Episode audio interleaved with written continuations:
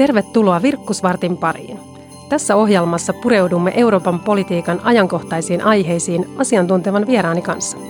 Minä olen europarlamentaarikko Henna Virkkunen EPP-ryhmästä ja tämä on Virkkusvartti.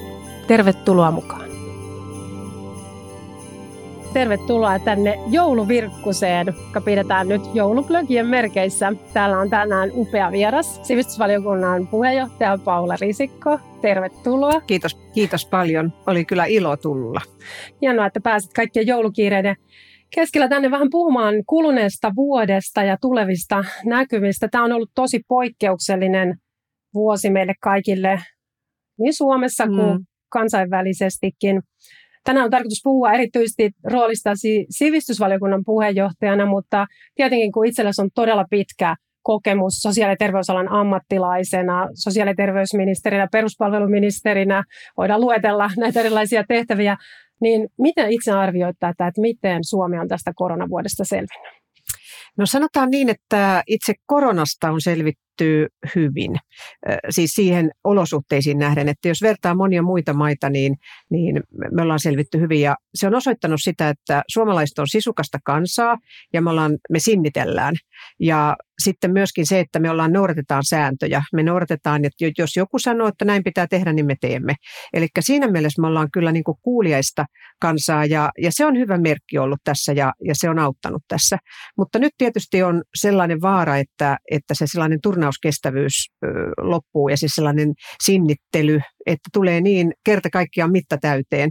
Mutta onneksi nyt on näkyvissä, että se rokote saadaan, että kun mä peilaan tätä siihen, kun mä olin silloin peruspalveluministerinä, vastuuministerinä, kun oli sika-influenssa, niin tämähän on oikeastaan mulle vähän niin kuin toisinto, että mä pystyn niin kuin lukemaan rivien välistä ja tästä ilmastostakin vähän, että mitä tapahtuu milloinkin.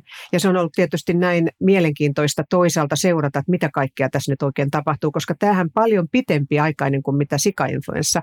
Me saatiin silloin 2009, kun sika-influenssa tuli toukokuussa, niin me saatiin ensimmäiseen aaltoon on jo rokotteet.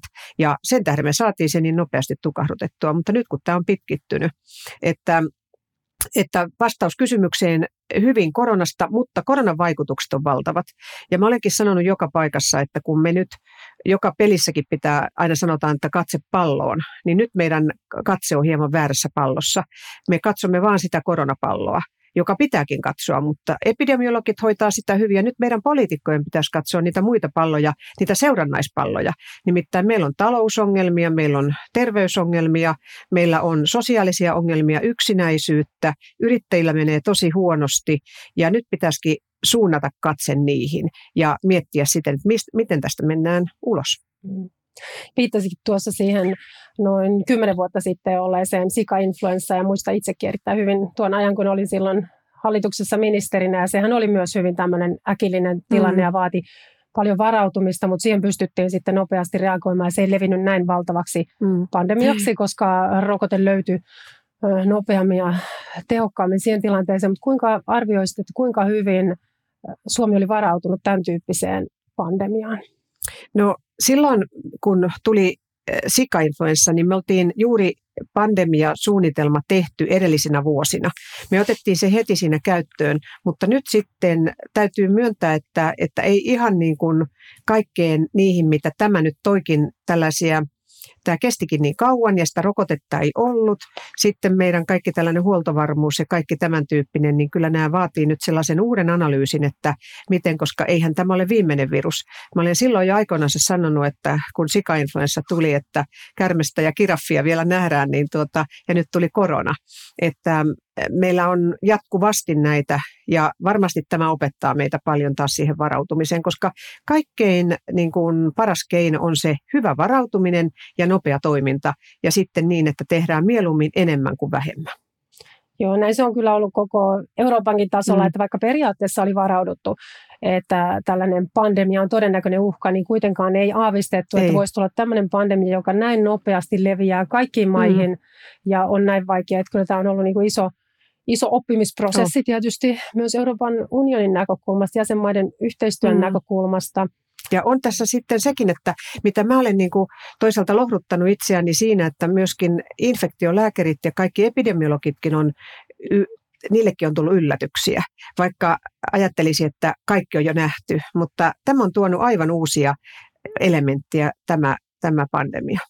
Itse pidin mm. silloin jo keväällä tärkeänä, että hallitus nopeasti asettaisi myös tämmöisen arviointiryhmän, joka pystyisi arvioimaan näitä hallituksen mm. koronatoimia, että tästä voitaisiin ottaa kaikki mahdollinen oppi tulevaan, mm. että oltaisiin paremmin varauduttu tulemaan. Ja nyt onneksi on tämmöinen työryhmä ja niin kuin asiantuntijafoorumi koottu. Mm. Onko jo jotain sellaisia asioita, mitä itse näet, että nyt jo pitää ottaa opiksi tulevaan? No silloin aikoinaan, tai nyt keväällä, kun, kun tämä roihahti, tämä korona, niin kaivelin kaikki materiaalit, mitä mulla oli niistä sika-influenssa-ajoista ja hallitukselle toimitin ne. Ja, ja yksi sellainen, mitä, mikä mielestäni, siis nyt sanon, että paljon tehtiin ja sen mukaisestikin osittain, mitä siitä opittiin, koska siinä sika-influenssan aikana opittiin paljon. Mutta yksi, mikä olisi pitänyt tehdä, ja se toivottavasti sitten tulevissa otetaan huomioon, on tällainen korona, niin kuin sellainen viestintä, pooli tai viestintäryhmä, joka, jossa olisi mukana sekä epidemiologit, mutta myöskin sitten viestinnän asiantuntijat ja juristit. Nimittäin siinä keväällähän sattui paljon sellaista, että annettiin suosituksia ja sitten ne olikin suosituksia ja ne katsottiin, että ne onkin niin kuin sääntöjä ja määräyksiä ja siinä oli aikamoinen sekamelska. Ja sitten kun, jos nyt otetaan esimerkiksi kouluihin menevät säännöt, ja suositukset, niin ne menee ensin aviin, sitten ne menee sinne järjestäjätaholle kuntaan, sitten ne menee opetus- ja koulutoimen puolelle ja sitten vasta sinne kouluun. Niin se kerkeää se sanoma muuttua monta kertaa, jos se ei ole selkeä. Ja just tällainen viestintäryhmä, sen me opittiin siinä sika-influenssaryhmässä, että tällainen sen lisäksi, mitä olin oikein tyytyväinen, että esitit tällaista arviointiryhmää ja, ja presidentti Niinistöhän esitti tällaista koronanyrkkiä. Se oli mielestäni myöskin hyvä ehdotus. Se vaan ei valitettavasti valitettavasti sitten toteutunut, ja eikä myöskään tällainen viestintäryhmä, mutta mä luulen, että nämä on sitten seuraavassa vaiheessa, otetaan jo aikaisemmin haraviin. Täällä jouluvirkkusessa puhutaan tänään sivistysvaliokunnan puheenjohtaja Paula Risikon kanssa vähän kuluneesta vuodesta ja tulevista näkymistä. Ja tuossa viittasitkin äsken kouluihin. Mm. Ja itse olet tietysti erityisesti sivistysvaliokunnan puheenjohtajan roolista nyt seurannut tätä ja vaikuttanut tähän koronan toimii ja tähän, että miten tähän tilanteeseen vastataan. Ja yksi semmoinen näkyvin asia, mitä tästä on nyt ilman muuta seurannut, niin kouluthan on joutunut tänä vuonna joutuneet tai olleet siinä tilanteessa, on pitänyt ottaa valtava digiloikka, hmm. kun on siirtynyt tähän etäopetukseen. Miten omasta mielestäsi tästä opettajat, koulut, oppilaat on selviytyneet? No kyllä täytyy suunnattoman kiitoksen sanoa meidän opettajille ja sille muulle henkilöstölle, joka siellä kouluissa on näitä operoinut. Et siinähän on tarvittu tietysti sitä ATK-tukihenkilöstöä, mutta meidän opettajat kyllä, korkeasti koulutetut opettajat onneksi ja tällaiset, ne aika niin kuin joustavasti ovat tähän sopeutuneet ja sulautuneet, että kyllä täytyy heille nostaa hattua. Mielestäni olosuhteisiin nähden hyvin, koska ei ollut harjoitteluaikaa, että ei kaikki opettajat ollut pitänyt etäkursseja tai, tai harjoitellut niitä digitalisoinnin avulla kurssien pitämistä. Ja niin sitä vaan sitten lähdettiin, hypättiin vaan kylmään veteen ja lähdettiin uimaan, että kyllä hieno homma. Nyt kun on arvioitu jälkikäteen, niin siis yllättävän hyvin on mennyt. Arvi, ihan opettajat itsekin on sanonut, että olosuhteisiin nähden hyvin. Sitten taas opes, opiskelijoilla se on, toiset on nauttinut siitä, etäopiskelusta, mutta osa on tietysti voinut pahoja sellaista, nimenomaan niitä huolioppilaita ja sehän murehduttanut opettajakin, että onko kaikki huoli niin sanotusti sellaiset opiskelijat ja oppilaat, jotka, jotka kokevat hankalaksi tilanteen, että onko heidät kaikki tavoitettu ja se on tuonut sitten tietysti opettajille stressiä. Joo, mutta kyllä varmasti on näin, että tämä vuosi on vaatinut aikamoista venymistä niin opettajilta, mm. oppilailta kuin vanhemmilta myöskin, Nimenomaan, että on pystytty kyllä. olemaan tukena näissä eri tilanteissa. Viittasikin tuohon, että yhtenä huolena on se, että ehkä oppimisen erot mm. saattaa kasvaa ja ne oppilaat, joilla on oppimisen vaikeuksia, niin ei välttämättä niin hyvin ole selviytyneet tästä.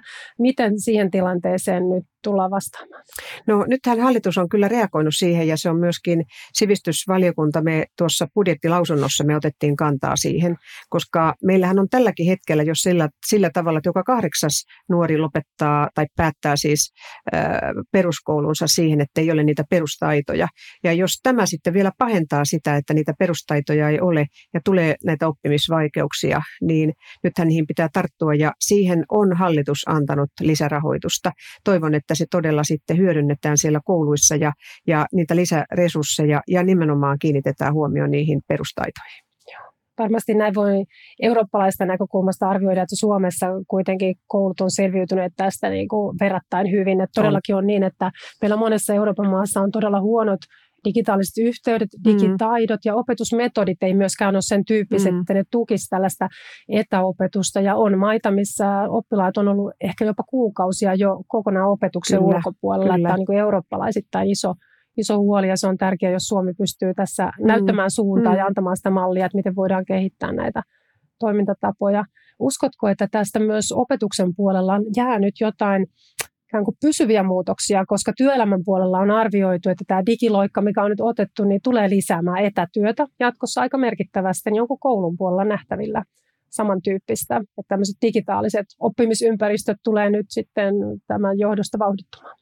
Mä luulen, että niin tapahtuu. Ja mä toisaalta toivonkin sitä, mutta tietenkin sitten kun olen tämä räätälöinnin kannalta, kannalla ja sitä, että aina tarpeen mukaisesti, että toinen oppilas ja opiskelija tarvii toisen tyyppistä opetusmetodia, että sitten huomioidaan myöskin niitä, joille tämä ei olekaan ollut sopiva, mutta että me voitaisiin hyödyntää digitalisaatiota entistä enemmän tulevaisuudessa. Ja, ja että se ei olisi mitenkään niin kuin minkään mikään kovin kovan kynnyksen takana, että tarvittaisiin joku lakimuutos tai avin määräys tai anta, oikeutuksen antaminen, vaan siellä oppilaitoksissa voitaisiin soveltaa näitä eri tavalla tulevaisuudessa. Ja mä näkisin, että, että sitten myöskin on opettu sitä, että, että miten niin kuin sellaisia nuoria ja oppilaita sitten autetaan, jotka ei hyödy tästä, niin sitäkin on opittu. Että mä uskon, että tämä tulee, mutta räätälöidysti. Jouluvirkkusessa puhutaan tänään kuluneesta vuodesta ja tulevista näkyvistä sivistysvaliokunnan puheenjohtaja Paula Risikon kanssa. Ja sivistysvaliokunnan tehtäväkenttä on sillä tavalla laaja, että totta kai koulut mm. ja opetus erityisesti on sen keskiössä, mutta myös liikunta ja kulttuuri, nuorisoasiat hyvin laajasti. Ja tämä koronavuosihan on ollut sillä lailla kulttuuri- ja liikunnan kannalta mm. poikkeuksellinen, että kulttuuri ja liikunta on tuonut ihmisille sitä voimaa ja jaksamista – näissä poikkeuksellisissa oloissa, mutta toisaalta tämän alan tapahtumat mm. ja mm. työllisyys on ollut todella isoissa ongelmissa, koska erityisesti yleisötapahtumat on hyvin laajasti kielletty ja se koskee luovia aloja, koskee urheilupuolta hyvin laajasti. Mikä tähän on sivistysvaliokunnan puheenjohtajan viesti? No tämä on erittäin huolestuttava suunta, että nythän se niin kuin kaikki ensiksikin kiinnitti huomiota varmasti sivistyspuolellakin nimenomaan niihin kouluihin ja, ja mitä tapahtuu opiskelulle ja oppimiselle, mutta sitten hiljalleen alettiin niin kuin ymmärtää, että hyvänen aika, että miten tämä laajasti, laajasti käsittelee esimerkiksi kulttuurialaa, musiikkia, taidetta kaiken kaikkiaan. Ja, ja kyllähän tämä niin kuin yrittäjyys myös sillä sektorilla on kärsinyt tosi paljon. Tässä juuri Ilta kertoi siitä, että, että miten on keikat peruntunut ja konsertit peruntunut. Ja sehän on aivan niin kuin ihan karmea tilanne monellekin yksin yrittäjälle. Ja me ollaan tästäkin erittäin huolissamme siellä sivistysvaliokunnan puolella ja, ja me ollaan tästä lausuttu ja, ja tietojeni mukaan näitä tukipaketteja on kyllä annettu ja nyt suunnitellaan sitten kolmatta esimerkiksi just luoville aloille. Tämähän on tuonut esille myöskin sen ongelman, mikä oli jo aikoinansa luovien alojen sosiaaliturva. Se on valitettavasti ei ole sitä, mitä se pitäisi olla. Sitä yritettiin silloin aikoinansa, jo, aikoinansa kun olin sosiaali- ja terveysministeri, niin käynnistin työn sen, sen eteen, mutta valitettavasti se ei ole mennyt sellaisen harppauksen kuin olisi pitänyt. Nyt se kyllä on pakko ottaa luupinalle ja lähteä miettimään osana tätä sotu-uudistusta myöskin nämä luovat alat. Mm. Koronakriisi on nostanut esiin monia sellaisia asioita, mitkä on ollut olemassa, mutta mm. nyt ne on niin kuin noussut niin. pinnalle. Toisaalta just tämä tekijöiden puutteellinen sosiaaliturva ja sitten toisaalta tälläkin alalla digitalisaatiokehitys on mm. vauhdittunut ja siinä taas välttämättä sitten artistien tulonmuodostus ei taas ole sen Nimenomaan. tyyppinen, mitä sen pitäisi olla, Kyllä. että paljon uudistustarpeita on noussut Kyllä. esiin. Et kyllähän tämä niin kuin Korona on tuonut paljon hankaloittanut ihmisten elämää ja se on nimenomaan yrittäjien, yksinyrittäjien ja juuri esimerkiksi luovan alan ihmisten tulon, tulon hankkimista mutta niin monen monen muukin. Mutta nyt se on tuonut, aivan niin kuin sanot, nyt se on tuonut esille ne ongelmat, mitkä on eräällä lailla muhinut siellä jo kauan aikaa, joihin olisi pitänyt tarttua, että kun puhutaan varautumisesta, niin kyllähän se myöskin tämän tyyppinen varautuminen ei ainoastaan siihen, siihen epidemian hoitoon tai pandemian hoitoon, vaan meidän pitäisi myöskin varautua siihen, että Suomi ei mene konkurssiin ja että meillä ei yrittäjät kaadu. Keväällä ihmisiä myös hyvin laajasti kulttuuripuolella tyrmistytti se, että silloin kun mentiin näihin laajoihin sulkuihin, niin kunnat sulki kirjastojaan silloin mm. laajasti, mutta nyt näyttää siltä, että aika monessa kuitenkin tämä lainauspalvelu on pidetty käynnissä, lukusalit on mahdollisesti suljettu ja se on tietysti hyvä asia, että nyt mietitään näitä rajoituksia myös sen kautta, että Kyllä. missä ne riskit on ja pystyttäisiin kuitenkin sillä tavalla tuomaan ihmisille sitä mm henkistä hyvinvointia, mutta miten Paula Risikko on oman hyvinvointisi laitaullut tänä vuonna? Et mitkä on ollut niitä asioita, mistä itse olet saanut nyt voimaa ja energiaa tänä hyvin poikkeuksellisena ajanjaksona? No kyllähän tietenkin se, että on myöskin oma työni on muuttunut sillä tavalla, että, että niitä kulkemisia ja menoja ei niinkään ole ollut. Niitä mä aika paljon on käynyt eri puolilla Suomia puhumassa ja, ja, ja tapaamassa ihmisiä ja luennoimassa ja ne on nyt sitten vähentynyt, mutta on ne kyllä sitten siellä Teamsissa. Et toisaalta niin kuin sellainen liikunta on vähentynyt, niin kuin matkustaminen on vähentynyt ja sitten se, että, että tuota, se on toisaalta rauhoittanut tilannetta ja rauhoittanut sitä elämää, joka on tietysti perheen kannalta erittäin hyvä. Mutta sitten taas se, että ei se, se on ihan oikeastaan sama sitten, kun sä istut siellä Teamsissa, jossa istut päivässä viidessä eri Teams-kokouksessa, niin siinä alkaa kyllä jo ajatukset kiertää vähän kehää, että siinä saattaa sitten, että kaipaa todella ihmisiä, että on ihana nähdä ihmisiä. Ja, ja se on mun mielestä niin kuin taas tuonut senkin esille, että miten tärkeä se vuorovaikutus ihmisten kanssa on. Että vaikka niin kuin me Teamsin välityksellä tai, tai tuota, koneiden välityksellä ollaan yhteydessä, niin se ei ole ihan sama kuin se, että saa olla ihan face to face ja työyhteisöjä kaipaa sitä oppii nauttimaan, arvostamaan semmoisia arjen tavallisia Niitä asioita. tavallisia. Näitä juuri, jota ei osaa, niin kuin, se on vähän semmoista, että, että se pitää niin itsestään selvänä. Se on vähän kuin terveys, että sen huomaa vasta, kun se menettää. Et se on vähän sama juttu, että, että tota, se on tuolla eduskunnassakin, kun sä et näe toisen kasvoja kunnolla, sä et, kun sä juttelet ja näistä jostakin aika kiperistäkin asioista keskustellaan, niin, niin tota, mm, se on aivan toisen tyyppistä se päätöksenteko. Nyt Paula Risikko, tässä ruvetaan vähitellen äh, rauhoittumaan. Itse kukin varmasti joulua kohde ja sitten kohti uutta vuotta. Äh, kerro, mitä itse odotat nyt tulevalta vuodelta?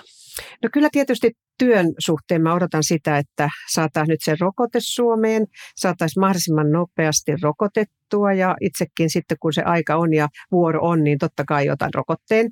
Ja mä toivon, että, että me saataisiin päästä tästä koronakurimuksesta, koska, mutta samanaikaisesti kun me teemme sitä työtä, ja, ja yritämme saada sitä hallintaan, niin samanaikaisesti pitää sitten niitä muita, niitä seurannaisvaikutuksia kyllä jo hoitaa. Että mä odotan sitä, että, että niin kuin katse oikeaan palloon ja että me niin kuin ihan oikeasti keskitytään niihin, mitkä tätä hyvinvointiyhteiskuntaa nyt ravistelee.